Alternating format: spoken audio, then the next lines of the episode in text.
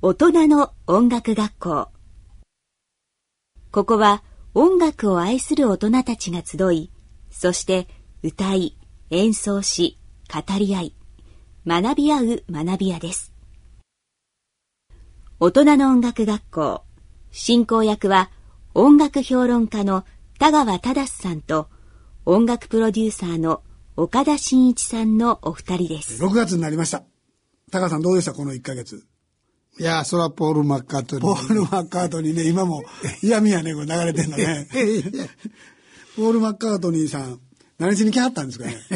手術しに来手術しに来はった。結局手術したんですか手術したんでしょ？あらら。なんかね、下痢等々で、都内の病院入ってね、で、超粘点で、腹腔鏡手術って言ってこう、穴切らないで、こう、お腹の中にこうなんかファイバーみたいな突っ込んでくってるでそれで手術して帰りはった。手術しに来はった。まあそんなことはないやろけど。まあたまたまでもよかったですよね。調子悪なってそうそう。日本でね。あの腹腔鏡手術っていうのは世界中のあのトップクラスなんですよ日本があそう、うん、そんなことらしいですよ。であのもう帰られた。6月5月に「なんこっちゃ」って、うん、でねその払い戻しの8万円とか10万円とかしょ？チケットがね。だコンビニに行っても、そんなにお金たくさんないから、何十人も来られたら、コンビニにお金なくなって払い戻しできませんっていう。そういう事態があるかもしれませんから、あの、ご容赦ください、みたいなことやったみたいですよ。うん。うん、いや、また来てくれはったんやけども、ポールさんはまだ、高橋さんよりずいぶん若いでしょ ?10 歳ぐらいしたいもんね。10歳ぐらいして。ね、71円。ねまだまだそんなんやりはれるやろうから、やりはれるやって。あの、また来てくれはるの違います？そうかね。はい、あの、お腹ちゃんと直して。直してね。はい。はい、今度は手術なしで来ていただければと思いますが。えー、それから、えー、エンディングで詳細をお話ししようと思ってるんですけども、えー、今月からなんと大人のバンド大賞またやります。はい。毎月曲聴かないといけませんが、頑張りましょう。頑張りましょう。はい。で、えー、今回はね、ゲストに去年優秀楽曲賞に、えー、選出されましたパイナップレイ、えー、パイナップレイとはるかのメンバーの方に来ていただいてます。えー、そしてまた今月からラジオミュージックレッスンのコーナー。これまた面白いですよ、だから。え？ー、ラジオミュージックレッスン、ね。もうちょっと若かったら習うねんけど。あら、若いな。いくらなんでも。ちょっとまだ、そんなことないですよ。ハーモニカぐらいやったら。ハーモニカ？いやいや。まあ、ぜひ、あの、じゃあお楽しみにやり始めましょう。はい。それでは大人の音楽学校、開校です。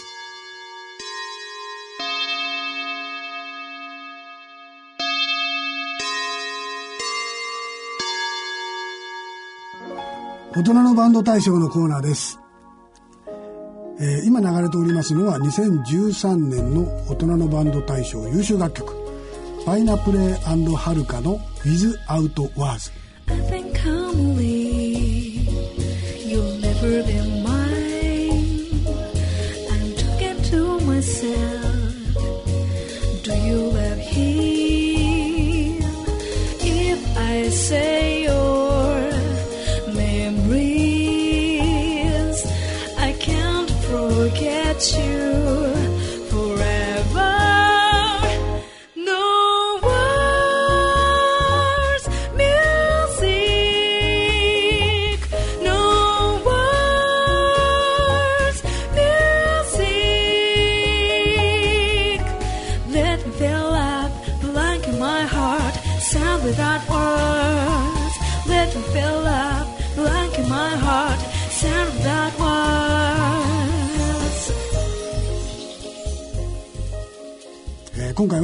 者松原さんと田村さんをお呼びいたしまして、えー、今日はお二人で来ていただきました。よろしくお願いします。よろしくお願いします。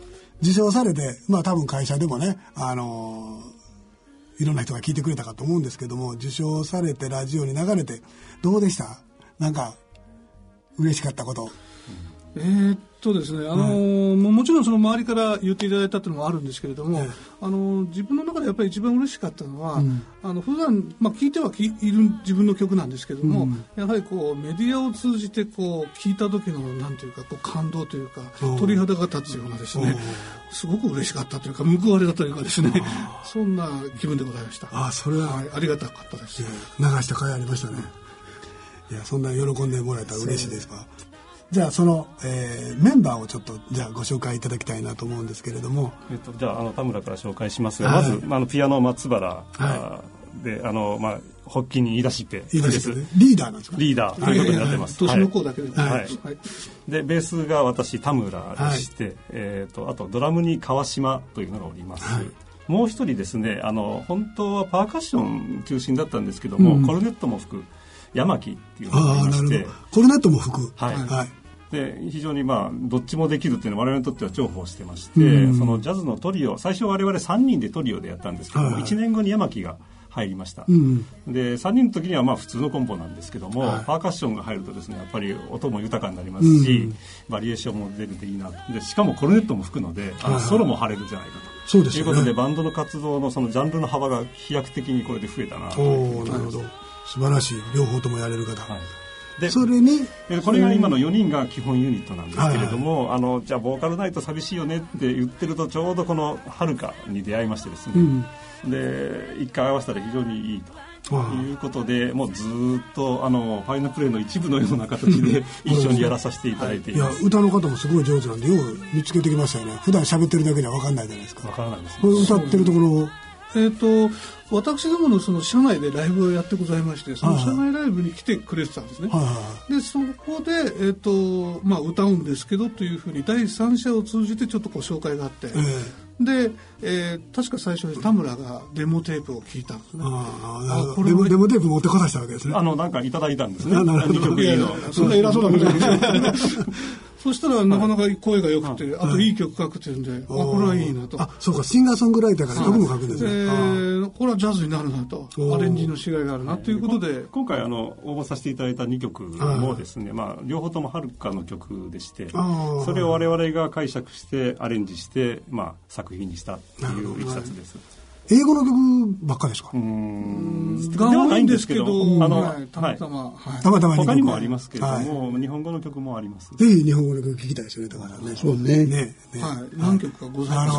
ののまた応募始まりますからぜひ次回は日本語の曲を。ええぜひよろしくお願いいたします。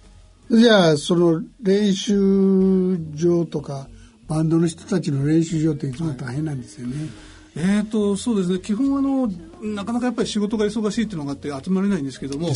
練習場についてはちょっと他のバンドの方々にめ申し訳ないぐらい恵まれてまして、えー一つはその会社で練習ができるというとんでもなく恵まれてます、まあスタジオあったりしますからねその場合ね。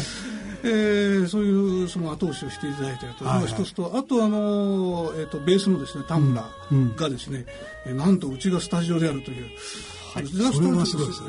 それは何初めからスタジオとあのですね、して作った、まあ、あの6年前に家を改装したというかあの、したんですけどもその前は、まあ、私実はジャズだけではなくてクラシックとかもともとその中学の時フォークから入ったとかいろいろとあるんですけれども、ずっとあの、まあ、ベースをやってきていましたけどもベースってすごくでっかいのとあとその音出すとこがやっぱり限られているんで、まあ、24時間気兼ねなしに音が出せる空間を作ればみんな使ってくれるんじゃないかなと思いまして、まあ、そういう意味であの奉仕の精神で作ったみたいなところがあります。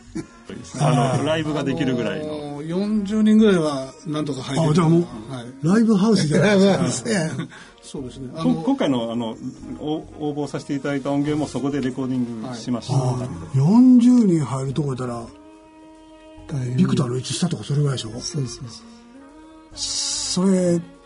いやもう田舎だからこそできる。いやいやいやいやでもあのねスタジオライブできますよね、自分たちでね。今日が非常に素晴らしいんでね。あなので来ていただいたお客さんすごく喜ばれます。はい。そもそもアコースティック楽器の練習に適したものを目指してたもんですから、だからまああのノー PA の楽器が非常に心地よく聴けるようにああそこそこで反響もあって、はい。いろんな。ちゃんとピアノも入れてあるピアノは一応入れてあります。えー本当にそうやってあのいろんなところで活動してらっしゃると思うんですけどもあの音楽活動しててあこれは嬉しかったなみたいなのってあります？ライブでの反応いただくっていうのがやっぱりミュージシャン冥利に尽きるっていうかそれが一番嬉しいですね、例えばあのなんていうかこう負債落ち込んでたんだけども元気もらえたとかですね、そういうことをいただくとやっぱりちょっとほろっときちゃいますね、まあ、ほろっとしませんけど 心の中では、はい、じゃあ田村さんはどうですか？なんか。あの、まあ、私、まあ、ジャズに戻ったのがつい最近でそれまで長くずっとクラシックやっててオーケストラとかもやってたんですけども、まあ、感動自体は変わらないですよね。どのジャンルをやるって言っても。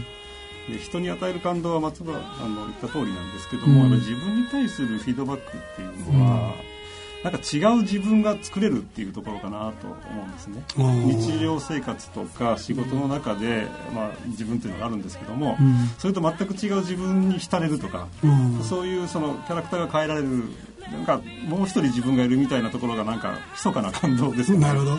そんな気がしました、はい、いいこと言うな。えやられましたね。いやいやこうお互いねこうやっていいこと言うてるんですけどね大きな問題あるんですよね大きな問題、はい、家族の理解度という。皆さん自分と客はええけども家で恨まれてませんか？あの家族のないがしろとかですか、ええ。あのそれは全くございませんでそこも恵まれてましてですね。そうなんですか？はい。あのライブライブで来てくれたりとか、はい、してございます。ああそれはいいことですね、はい、メンバー全員そうですね、はい、あそうなんですか、はい、家でスタジオ作ってでも怒られません？まあそれはあの私だけのためじゃなくて私の妻もですねバイオリン弾いたりするので、うん、あでまあ共通の趣味になってるからこそ成り立つ、ちゃんとあの時間表作っといて、ね、今からは私をとか、あの外の方にも使っていただいたりもするもんですから、ね、あそうですか、はい、ね家内に内緒で楽器買わなきゃいけないということもございませんしそんな楽器 こうでもピアノやったらさすがに友達が貸してくれてんで 言えないでしょう。そうですねウッドベースぐらいやったら下手したら騙せるかも無理ですか家の中すごく場所取りますから。まあそうですよね。何本も持つっていうわけにもいかないですからね。そうですね。ね。あのー、今後どんな展開を目指していらっしゃいます？はい、えっ、とまずやっぱり続けることが一番大事だと思っていますね。なので、えー、こういうメンバーでですね、はい、やっぱりこう定年後まで定年もあの後もですねずっとこう続けていければというふうには思います。はい、でその上でですねあのやはりこう年取っていきますとこうだんだん固まってきますので、うん、やっぱこう違う年代とのこう交流というかですねコラボレーション、はい、はい、そういうのがやっぱりやりたいなと思うんですが、うん、ついつい私昔の自分が好きな曲を選ぶんですけどそこで田村からダメ出しが出ましてね、うん、今の若い人たちが、えー、聞いたなん、えー、いついつ年代のとかいうふうな曲をですね、えー、聞きながら新曲として取り入れてそういう層もとあのファンになっていただくという感じで進めてなるほどね、はい、まあでも我々のそのまあ他と違うところってこういうところかなって思いますのは、うん、あの実は4人とも全然その元々のフィールドが違うっていうところにあるんですね、うん、松原はまあロックから入ったと私クラシックから入った、はい、ドラムはどっちかというとビッグバンド系から入った、うん、で山木は吹奏楽から入ったみたいなのがありますから、うん、フィールドは違うんですけど今回こうジャズテイストで一緒にやりましょうっていうことなんですよね、うん、だけども非常にこう重なってないところでいろんな懐があります、うん、でそういうところがいろいろと出だすと、あのこう一つのジャンルをこう追求するというよりは、うん、いろんな曲をこういう感じでアレンジして、うん、いろんな人に紹介したりして、新しい楽しみ方が発信できるっていうところに、うん、自分たちのバンドの魅力を感じてますんで、だからまあメンバー変えるというよりはこういうメンバーで長くやっていきたいなっていうことになりますね。あのー、ぜひ自分たちの夢はそういうところに置いて、はい、あの定年後も幅広い層にアプローチしていっていろんな人に聞いてもらうということがね大事だと思いますので頑張っていただければと思います。ありがとうまだもうちょっと定年までありますもんね。いや意外ともうすぐなんですね。ここにあの平均年齢計算できますからもうでも5050 50超えてます。50超えたんですね、あのまあはるか除いてですね。あそうですよね。はるかさん除い。たら50超えてる。まあ大丈夫ですよね。僕ら平均年齢70ですもんね いや本当じゃあ今日はどうもありがとうございました。ありがとうございました。どうも。お疲れ様でした。えっ、ー、と松原さんと田村さんでした、はい。どうもありがとうございます。ありがとうございました。田村さんもう一曲ね。はい。聞いてみましょうよ。はい。あの応募していただいた曲で、えー、バーズシンギングミーンズ I love you この長いタイトルですけども、これも応募していただいた優秀楽曲の一つです。では聞いてみましょう。今までどうして気がつかなかったの。暖かい日差しのような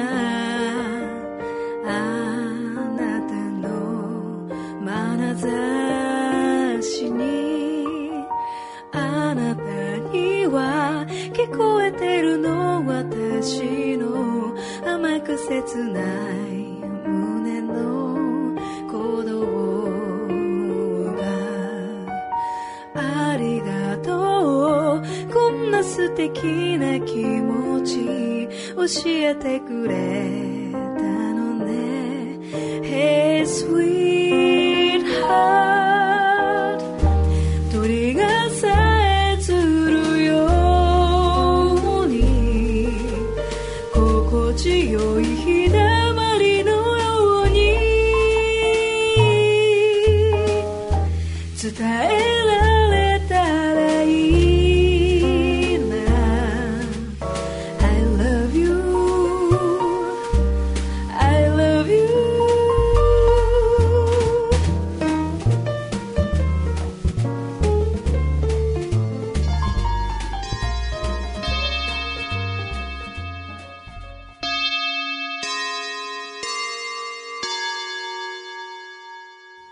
ラジオミュージックレッスンのコーナーです。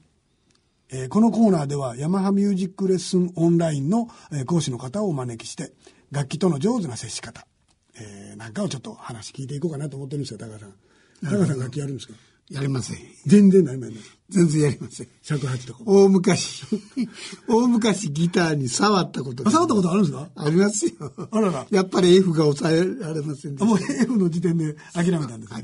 じゃあそんな高橋さんがギター弾けるようになるかもしれません。えー今回はあーエレキギターやアコースティックギター、そしてウクレレを教えてらっしゃる、えー遠藤久志先生にお越しいただきました。えーそして、えーヤマハのおご担当の山本隆二さんにもお越しいただきました。遠藤さん、山本さん、よろしくお願いいたします。よろしくお願いします。で、えーミュージックレッスン、普通のまあミュージック音楽教室じゃなくてオンラインでやられる。はい、そうですね。えーどういった感じのもんなんですか？そうですね。こちら、はいまあ、あのヤマハミュージックレッスンオンラインっていうのは、まあ、これ2006年に、まあ、スタートしまして、はいはいで、まあ、いわゆるあの、オンラインレッスンって、まあ、動画のレッスンコンテンツだったりとか、はいはいまあ、テキストのコンテンツを、まあ、活用してですね、えっ、と、まあ、その、まあ、エレキギターだったりとか、まあ、アコースティックギターとか、まあ、今、我々の、えーミュージックレッスンラインのサービスの中では大体17ぐらいの、え17はい、はいはあの楽器だったり、こう、あの、まあ、ボーカルも含めてですね、あ、歌もあるんですか？歌もボーカルレッスンもあります。へはい。ーで、一応、まあ、て使ってるテキスト自体も、あの、まあ、ヤマハの大人の音楽レッスンで、はいはい。まあ、使われているような、あの、はいテキストがあるんですけども、はいはいまあ、そちらをまあベースにして、ええいわゆるあの、まあ、動画のコンテンツだったりとか、まあ、テキストのコンテンツを作って、で、そちらをまあ皆さんにあの配布しているサービスになります。はい。なるほどということは音楽教室へ行った先生が前でいろいろ言ってくれるっていうのが、家でパソコンで見れるわけですね。そうですね、はい。おかき食いながらとかそうです。そうです。はい。はい。音楽教室だったら怒られるけど。大丈夫です。ビールでも大丈夫です。ビール飲みながら、はい。先生ちょっとやってみって言いながら、それ見て、なるほどって言ってできるわけですね。そうです。ねああの、例えばですけど、その、まあ、ここの、ここのコードの押さえ方がわからないっていうのを、まあ、質問で投げると、まあ、あの、遠藤先生の方から、まあ、動画なり、まあ、テキストなりで、いわゆる、まあ、あの、メールの方で送られてきて、まあ、それで、まあ、こう、自分のわからないポイントがわかると。あ。ああ。動画で動画を撮って、僕は動画を撮って、あ説ちゃんと明したりしますね。こうやってやるんやでっていうのを言ってこんな感じですよとかはいはいはい。あ、ちょ、ちょうど今日はね、エレキギター持ってきていただいて一曲歌ってもらわなきゃいけませんね。でそれが、えっ、と、初級、上級、中級とか。そうですね。エレキギターの場合、まあ、まあ、結構いろいろ、実はあの、コース、コースというか、あの、講座があってですね、ええまあ、一曲だけは使ったものがあったりとか、はいはいあと、例えばその、ハードロックの弾き方に特化したものがあったりとか、まあ、いろいろちょっと講座があって。そんなに選べるんですか？そうですね。なるほどでたくさんありますね。たくさんありじゃあ、ますね。じゃあ例えば僕がこう、あちょっとやってみたいなと。家にエレキギターあんねんけど、もう30年も弾いてないやと。えで、そう申し込んでみますわね。で、申し込んだ時に、えーまずは、どういうことを聞かれるんですか？まずは山本さん僕やりたいんですよ、エレキギターを。そうですね。はい。で、入会していただくと、まあ、最初にあの、アンケートみたいなものをはいはい。お送りしてですね。なるほど。で、それで、まあ、その、アンケートを答えていただいて、ですね、先生の方からまあメールの方でお送りして、まあ、あのどういうレッスンだったりとかどういう方向性がいいかっていうようなまあお話をしてで、まあ、あのこの講座から始めてみてくださいっていうような。ああ、あるんですね。はい。じゃあ、じゃあ自分はまだ、だ これ、俺は結構できるなと思ってるとするじゃないですか。ほん。で、上級とか申し込んで、とんでもないやつ送られてきて、これは無理やなと思って中級に変えたりとかっていうことがあ、いけるんですねもうそれはあの、値段とかではないですね。そう値段ではなくてですね、えまあ、その動画のコンテンツがたくさんもうあるので、はい。レッスンで、はい。はい。どれやってもいいんですね。あの選べるんですね、そうです。どれでも。もあの選べて、で、は例えば最初、まあ、その入っていただいて、はい上級やって、あ、これはレベルついていけないなと。うんで、例えば中級レベルのものをやって、んで、じゃーっと引いて、で、先生に送ってみて、どうでしょうかって言って、あ、じゃあやっぱこの辺のレベルで OK ですねってなったら、まあ、そなるほど。のあたりのえ大丈夫ですよ、高橋さん。いや、大丈夫です。安心してください 抑えられないということが出せるから。かなり動画を見ると、解説、その解説動画がものすごく詳しく、あやってくれる。んですでね。うん。あの、説明してるんですね。それを見ると、自分ではできてるかなと思ってることでも、こんなこと考えて弾いてなかったとかね。ああの、実際には、まあ、例えば足をスタンプしながら、踏みながら、リズムを取りながら弾いてくださいって言うと、突然できなくなっちゃったりとか。ーあー、あそういう、そうですね。もうこんなのは弾けるはずなのにっていうことは弾けなくなったりとか。っていうことがあるのでそれでみんなさんはあの最初ね一番簡単なのから始めてもうんうんうん意外とできてないなと。あもう一回やり直したい基礎から。そうですね。あただその基礎からもう一回ちゃんとやって今まで合ってるのかなっていう自信のないところをね、はいはいはいなんとか解決したいと思ってうん入会される方もかなり多いんではないかと思うんですよね。なるほどね。僕らぐらいというか、まあ、この番組がそうなんですけれども、その、若い頃にバンドやっててね。ええで、あの頃ってそんなに音楽教室行ってギター習うとかってほとんどなかったんですよ。ええだから、自己流で覚えてバンドやってて、それでしばらくやらなくなって、で、また、あの、定年近くなって、またバンドやろうかっていうような方が多いんですね。はいでもきっとね、あの、ちゃんと習った方がいいなって思う反面、トランペットなんかはね、やったことないから、こう素直なんですよ。音出えへんから。でもギターやったらきっと素直になられへんなとか思うんだけど。なるほどね。その辺の気持ち。ちはでも分かりますよね、やっぱりね僕らやったらそれは素直になれるで。なりますよね。そう、ギターなんてほとんど弾いたことない。そうですね。だからそうそう。やったことなかったら結構素直になれるんですよね。ちょっとかじってるやつが、そうですね。でもきっとちょっとかじってるやつが多いんですよね。で、この番組のそのリスナーにも多くって、そういう人こそ、ちょっときちっとやった方が、格段に良くなったりするじゃないですか。そうそうそうですね。ああ。本当そうです。あのー頑張ってやってんねんけども、すごいピックが柔らかすぎて、しっかり音が出せてないとかね。で、もうちょっとピック硬いの作った方がええのになとか、あと、もうちょっと弦を張りの強いのにしたら、チューニングがもうちょっと安定するのになとかっていうことが、よく見受けられんねんけど、そう、僕は変な話がね、あれですよ、ギターと違うけどね、スキーがそうだったからね。あだから、我流で何年もやってたのよね。あ、はいはい。ぐちゃぐ全ちゃやって然ぐちゃぐちゃやってうんね。ぐちゃぐちゃやってで、ある日ちょっと先生、コーチみたいな人に、ちょっと見てもらったらねん、たちまち、あ、そうか、こんなに簡単でこんなにうまいこと滑れるのかとあいうあれがあったもん。そうですよね。だからコツみたいなことがちょっと覚えるとね、そうですきっといいんですよね。すごい上手な人もいるんですか？いいらっしゃいますよ。はい。上級。うん。あの、それでもうかなり弾けるのに、あえて、あの、基礎からやってらっしゃる。ものすごいスピードで消化してますけどね。あ えあ、え。そうでしょうね。そうです。ね。ただやっぱり、そういう方も分かってらっしゃいますね。先ほど言ったようなこと、自分をそこで、こう、ちょっと一歩踏み込んで、あの、そういうなんかちょっとしたプライドをはい。捨てて、捨てて。うん。もう一回一から頑張ってやろうっていうふうに、もう開き直って決めた方なんで、そういう方は逆に強いですよね。そうですよね。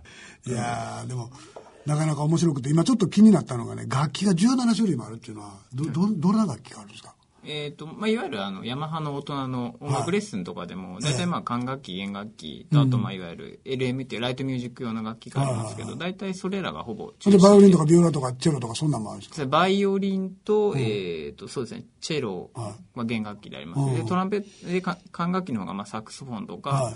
えーと、トランペットとか、トロンボーン。トロンボーンは今のところないですね。うんはい。とかですね。あとはまあ、いわゆる、えーと、ドラムとか、うん。ベースとか。まあ、エレキギターエレキギター、アコースティックギターアコースティックギター、まあ、クラシックギターとか。はい。あ、クラシックギターもあるんですね。はい、そうですね。うんで、ウクレレ。そうですね。先生もやってるね。はいはい。変わった楽器は、そんなもんですか？変わった楽器というか変わった楽器ないな。まあ、ちょっと特殊なのは口笛とかありますね。口笛講座。口笛。はい。口笛でも難しいんですよね。口笛の、難しい。よあのレコーディングする人って一人か二人ぐらい難しいですね。音程取って、しかもあの、唇を湿らしとかなあかんから、大変やハーモニカはいないの？ブルースハープがあります。ブルースハープはい。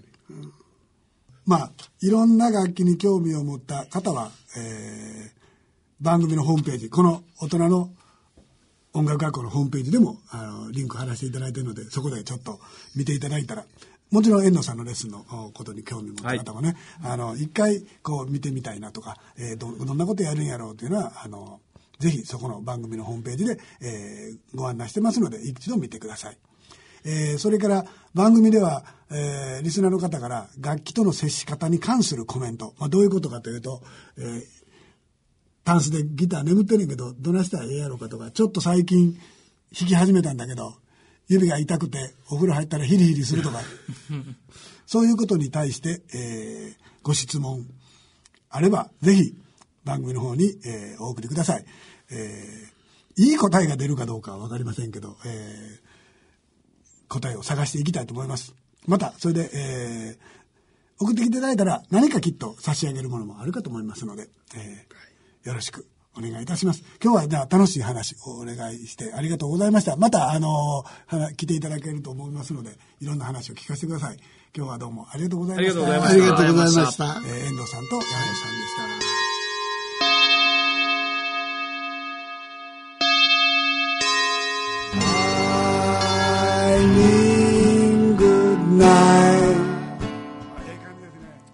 高橋さんどうでしたか今日は、えー？パイナップルパイナップルねね。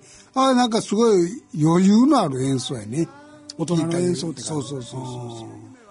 ミュージックレッスンの方ジャズっぽいせいもあるから、ミュージックレッスンの方はね、これはなかなか、もうなんかさせられそうな感じですね高橋さんも。怖い怖い。怖い怖い。はい。えーさてここで、えー番組からのお知らせです、えー2014年度ラジオ日経大人のバンド大賞の応募が始まります。応募の要項は CD1 枚に1曲で5分以内複数エントリーもちろん OK です。で40歳以上の大人が1人以上含まれること。もちろん1人でやってもいいんですよ、はい。あのウクレレ弾き語り OK ですよ、口笛も OK かな。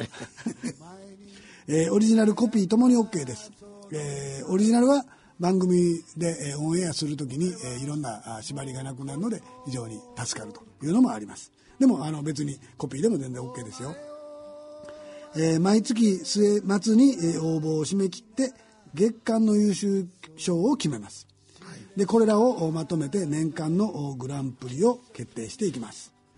えー詳細は大人の音楽学校の番組ホームページ内で、えー掲載されておりますので、えーぜひご確認くださいと。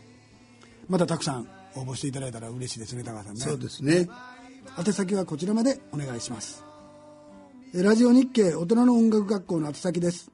郵便の方は郵便番号105-8565ラジオ日経大人の音楽学校大人のバンド大賞係までです。住所何もいらないですね。郵便番号を書けば。そう。あそうなの？知ってました、まあ、去年から言うてますもんね。はい毎回僕これ見てびっくりするんですけど。えーぜひ応募してください。それでは時間となりましたお相手は私岡田真一と田川忠でした。それでは次回までさよならさよなら。「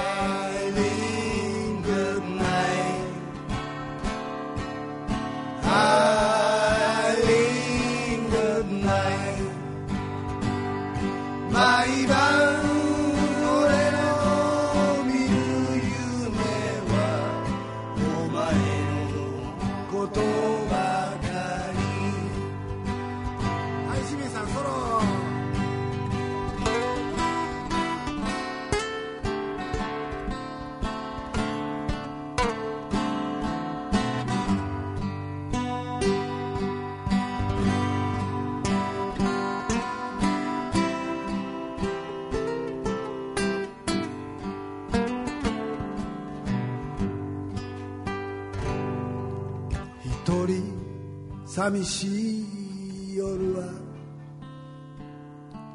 いつでも思い出すよ。星のように輝く。